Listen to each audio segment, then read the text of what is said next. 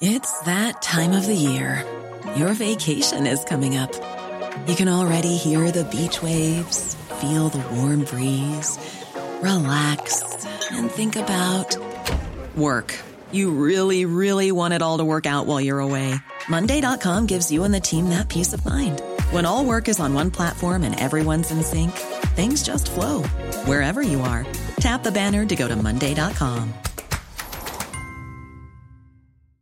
Hiring for your small business? If you're not looking for professionals on LinkedIn, you're looking in the wrong place. That's like looking for your car keys in a fish tank.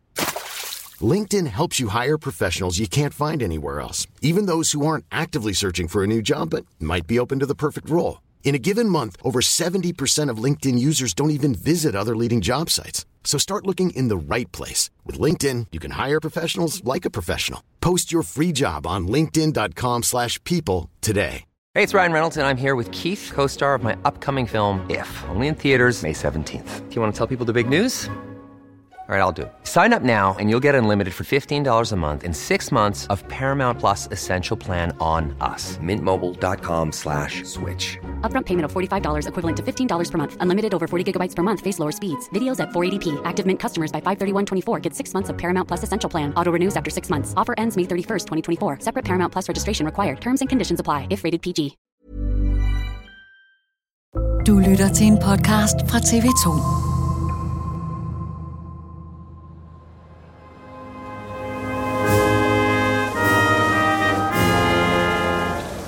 Canada's national women's team taking to the pitch in purple, a symbol of equality. Vi har den her landskamp i februar. Det er Canada mod USA. Det er en stort opgør. Det er det altid, når Canada og USA de møder hinanden. Og Canada, de vil gerne strække for inden, men det gør de ikke. De møder op og viser deres protest. Går ind på banen, står arm i arm og synger nationalmelodi. En lille trøje, hvor der står, enough is enough. De vil ikke finde sig i det længere. Og det vil de simpelthen ikke, fordi der er blevet skåret ned i budgettet frem mod VM. Der skal skæres i antal træningsdage, der skal skæres i staben også. Og så det her med, de vil også gerne have flere penge, kompenseres. Altså det, de får for at stille op for landsholdet.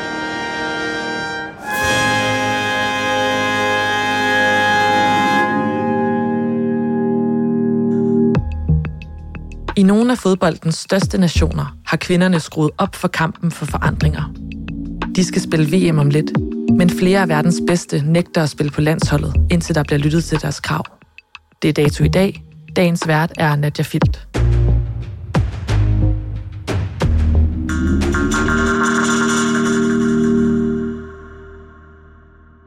Beth Mead i stedet. Beth Mead afslutning! Og så scorer hun! Sofie Ingeberg Munk, tak fordi du har sat dig over for mig. Du er øh, kommentator.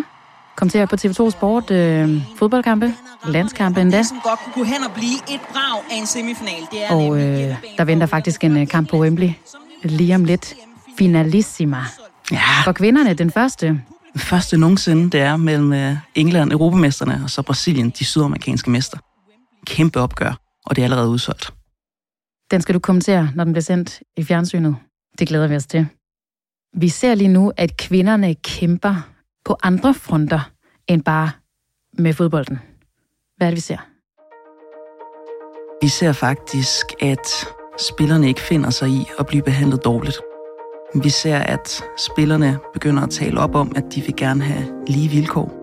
De vil gerne have mulighed for de bedste baner, mulighed for de bedste trænere og mulighed for at udvikle sig på den bedste måde. Hvem er det, der sætter gang i det her oprør? Det er jo spillerne. USA er jo en kæmpestor fodboldnation. Det har været kvindefodbolden, der har styret landet. Og tilbage i 2016, der går de ind og siger, jamen, vi vil simpelthen øh, have flere penge. Det kan ikke passe, at det er os, der tjener pengene, men det er ikke os, der får lov til at udnytte dem. Det kan ikke passe, at vi er verdensmestre, at vi skal ud og spille for jer, uden at blive kompenseret ordentligt.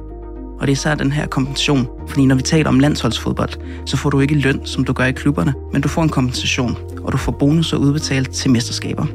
Og det er en lang kamp, de har, som faktisk var over seks år. De sagsøger deres eget fodboldforbund, og det er ledet af de her store profiler. Begge Sauron, som er anfører, det er Alex Morgan, som vi kender som Megan Rapinoe, den her meget fremadbrusende angriber. Hun er verdens bedste fodboldspiller i, i 2019, hvor USA også vinder verdensmesterskabet. Hun vinder alle priser, der kan vindes, og så bruger hun sin stemme til alt det, hun kan. Menneskerettigheder, det er kvinders rettigheder, og så kæmper hun jo også for LGBT plus rettigheder. Så de amerikanske kvinder bliver et forbillede og noget, som sætter gang i noget? De får faktisk en aftale på plads, hvor de bliver kompenseret. Laver et forlig med det amerikanske fodboldforbund her i, i 2022, og det er ligesom dem, der, der er forkæmperne. Hvordan er det at være kvindelig professionel fodboldspiller? Det er stadig en verden, hvor flere spillere ikke kan leve af deres fodbold. Flere spillere vælger at studere ved siden af eller have et arbejde. Og der er kæmpe stor forskel, om du er i Chelsea eller om du er i en lille bitte klub i England. Og der er også forskel på, om det er en klub, som er bakket op af de store herreklubber. For der er jo økonomien også anderledes. Der er mulighed for ligesom at investere, uden at skulle have en gevinst, en kapitalgevinst med det samme. Er det ikke meget... Øh, vil vi ikke altid gerne alle sammen have mere i løn? Jo, men det er jo ikke kun lønnen, det er også, hvor mange der er omkring staben, hvad er det for nogle træningsbaner, de kan træne på, hvor mange dage kan de træne, kost, hvad der er hjælpt at hente, øh, fysioterapi, behandling, skadesbehandling. Det er alle de her ting udenom, og ja, så selvfølgelig også løn. Flere landshold i verdenstoppen har det sidste halve år vist deres utilfredshed netop med de forhold, de spiller under. Og det er alt imens, at VM nærmer sig. Det starter i september med de spanske spillere, det spanske landshold, der har en gylden generation. De er kæmpe favoritter til EM i 2022. De har aldrig kommet længere end kvartfinalen, også selvom de har haft truppen til det. Men de har en træner, der hedder Roca Vilda, som har været træner siden 2015, og jo er indbegrebet af spansk kvindefodbold, for han er også sportslig direktør i det spanske fodboldforbund for kvindesiden. Det er ham, der sidder på toppen, og det er ham, der er træneren. Den her trup, den har potentialet til at kunne gå rigtig langt. Den har verdens bedste fodboldspiller, Alexia Putellas. Spanien røvede i kvartfinalen til England, der senere hen vinder. Men der var ikke den der gode følelse af, at det her spanske landshold, de spillede fantastisk, og de kunne vinde. De havde problemer. Og i september, der kom det så frem, at der er 15 spillere, der har skrevet til forbundet, de har sendt en e-mail, at øh, de vil simpelthen ikke kaldes op til landsholdet, før der sker ændringer. Og hvad er det for nogle ændringer, de vil have? Ja, ændringerne er faktisk i systemet. Det handler om ledelsen, den måde, de er blevet behandlet på. Det, der går igen, det er deres mentale helbred. De har det ikke godt, når de spiller for landsholdet. Og det er jo helst det, man skulle have, når man spiller for sit land. 15 spillere. Det er, det er 15 spillere, og det er ikke bare hvem som helst. Altså, det er spillere fra Barcelona, det er spillere fra Manchester United, Manchester City. Det er nogle af de her store stjerner, som har båret holdet. Hvordan blev det taget imod, det brev, de sender, det opråb, de sender? Jamen, træneren, han er rasende. Han synes, det er en skandale. Han synes, at spillerne får spansk fodbold til at se dumme ud. Han er ikke tilfreds. Og da han bliver spurgt ind til det i pressemøder og sådan ting, jamen så er han jo sådan, jamen de bliver bare ikke udtaget. Og så må han jo udtage nogle andre spillere. Og det har han gjort. Så der er VM om et par måneder, og 15 spillere nægter at spille? Ja, Spanien står her fire måneder før et verdensmesterskab, uden nogle af deres bedste spillere, og det er altså et hold, man regnede med at skulle kæmpe med om guldet. Så vi skal se, hvem der blinker først? Fuldstændig. Og ja, der har jo været en lille smule snak om, at det kan godt være, at de finder ud af noget, fordi det er også et VM. Og spillerne vil jo selvfølgelig rigtig gerne spille VM. Det er det største, du kan som en fodboldspiller. Det er at repræsentere dit land til et verdensmesterskab. Og hvis du kan vinde det her verdensmesterskab, jamen så går du jo over i historien. Og der er jo ikke sket noget endnu. De bliver stadig ikke kaldt op. Vi har en samling her i april, som er en af de sidste samlinger inden verdensmesterskabet. Og hvordan Spaniens trup kommer til at se ud. Meget spændende. De har sendt et brev. Man plejer jo at sige inden for fodbold, at det er nemmere at skifte træneren ud, end at skifte spillerne ud. Hvorfor står de i den her situation? Jamen det er jo fordi, at den spanske træner, han jo også er sportslig direktør i kvindefodbolden i det spanske fodboldforbund. Og samtidig så er hans far et af de øh, højeste hoveder, du kan finde i spansk kvindefodbold også. Så det er jo en, en træner, der bare har siddet på posten, øh, og nok kommer til at sidde der i lang tid, med mindre han selv går af. Når kvinderne tager de her kampe, ser vi, at det har en betydning. Ja, det gør vi faktisk. Vi skal bare kigge på det franske kvindelandshold, som jo også har måttet kæmpe. De har en træner, Diacre, som har været træner siden 2017, og er en meget historisk figur og træner, for hun har også trænet et professionelt herrehold i Frankrig. Hun er en træner, som jo nærmest har flere kontroverser, end hun har meritter. Hun vælger ikke at udtage spillere, fordi hun bliver uvenner med dem. Hun vælger ikke at udtage spillere, selvom de på papiret er de bedste. Og et af eksemplerne er Wendy Renard, en af de største fodboldspillere faktisk nogensinde. Hun stopper på landsholdet. Hun kan ikke se sig selv spille på landsholdet, så længe at der ikke sker noget med systemet. Hun bruger ordet systemet. Øh, og det er altså en spiller, som har vundet Champions League otte gange med Lyon. Det er en spiller, som er en af verdens bedste forsvarsspillere. Hun er anfører. Hun har spillet over 140 landskampe. Og det starter lidt en lavine. Så er der en spiller til, der vælger at stoppe. Hun kan heller ikke se sig selv. En til spiller. To, altså, der er flere spillere, der viser sin støtte og siger, jamen der skal ske noget, fordi ellers spiller vi ikke på landsholdet. Det skal inden for en dag, at der er tre af verdens bedste spillere i Frankrig, som siger, der skal ske noget, ellers så kommer vi ikke til at spille VM. Og hvad sker der så? Jamen, der sker det, at øh, det franske fodboldforbund, de er ret strenge i deres måde ligesom udtrykke sig. De siger, ja, men vi, kan godt, altså, vi anerkender, I er der, men der er ingen overholdet. Det er deres første meddelelse. Træneren ude og sige, at hun, hun vil ikke stoppe. Men der går lige et par uger, og så fyrer det franske fodboldforbund deres træner. Now, Corinne Diac has been sacked as head coach of the France women's national football team after... Og nu står de altså uden træner, og VM venter lige om lidt. Så der er noget i gang med USA, Spanien, Frankrig. Vi har set det kanadiske landshold gå på banen med lilla t-shirts med Enough is enough. De lilla trøjer, hvad er dit symbol på? En lilla er jo farven for ligestilling. Og så viser de også, at vi er klar til at kæmpe den her kamp. Det der med at tage nogle symboler frem og vise dem, når der er kamera på. Hvad er det, kvinderne gør? Det kvinderne har gjort, og gjort i lang tid, det er faktisk, at de har brugt symboler i deres fodboldkampe. Vi kan se det på armbåndet. Det er jo der, hvor man virkelig kan vise noget. Og regnbue anførbindet er noget af det mest brugte, øh, som vi ser. Til kvindernes EM, der står Leah Williamson, den engelske anfører, i regnbueanførbindet og løfter pokalen. Regnbuearmbindet er igen et symbol på lige rettigheder, menneskerettigheder. Kommer vi til at se det mere til det VM, der venter? Det vil spillerne gerne. Det her One Love armbånd, som måske var noget af det mest diskuterede under VM i Katar i vinters. Hos herrene? Hos herrene. Det er et anførbind, som både den engelske anfører Leah Williamson og faktisk også de svenske landshold har sagt, jamen det vil vi gerne spille med.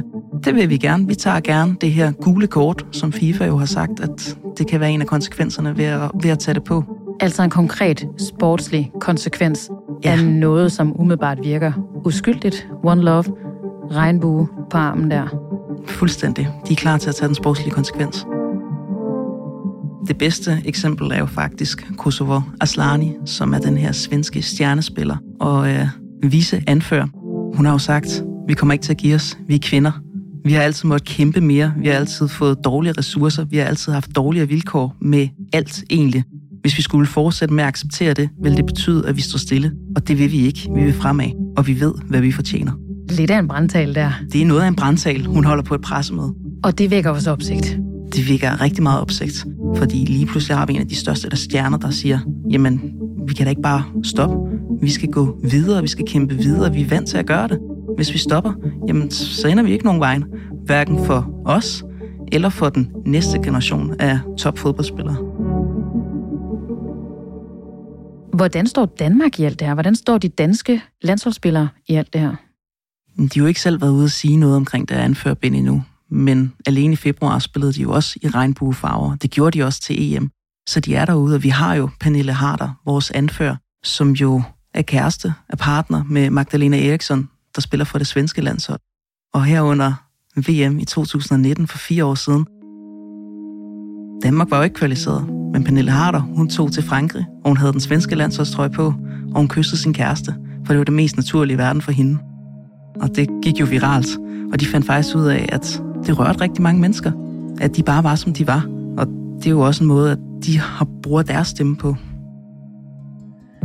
Men når vi ser de her nationer, der lige nu stiller sig frem, kæmper en kamp, USA, Kanada, Frankrig, Spanien, hvad rykker det ved?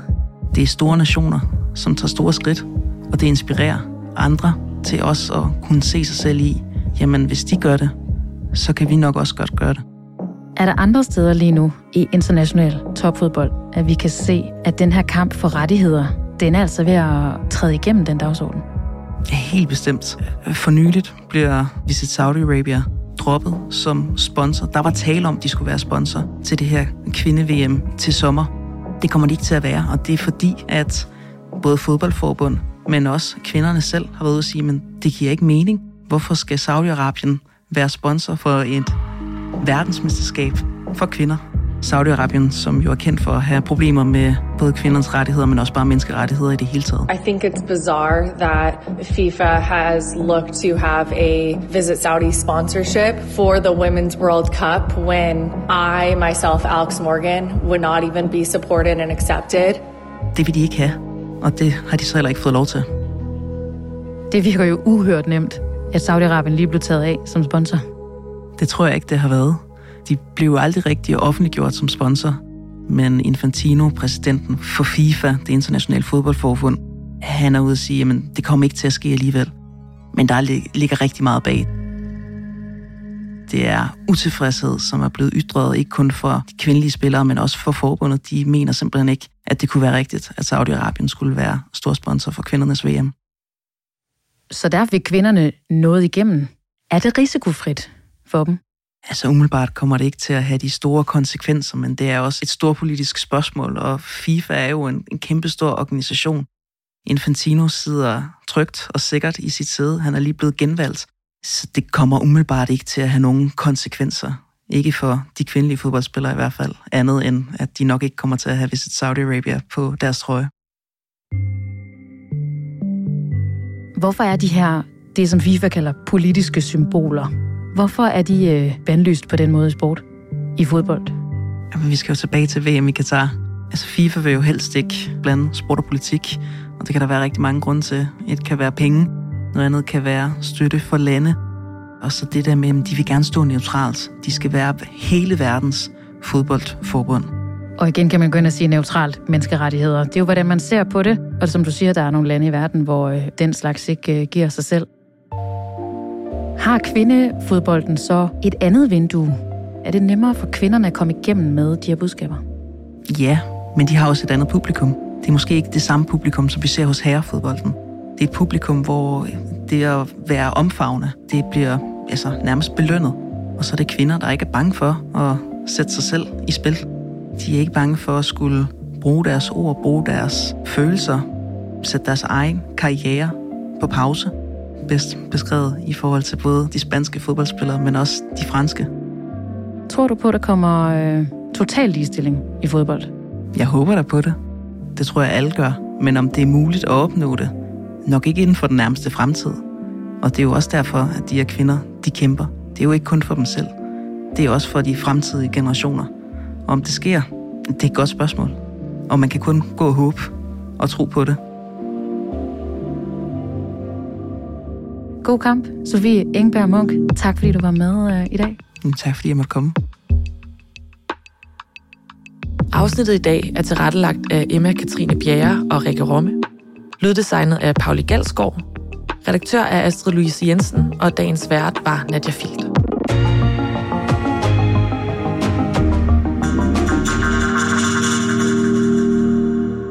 Du har lyttet til en podcast fra TV2.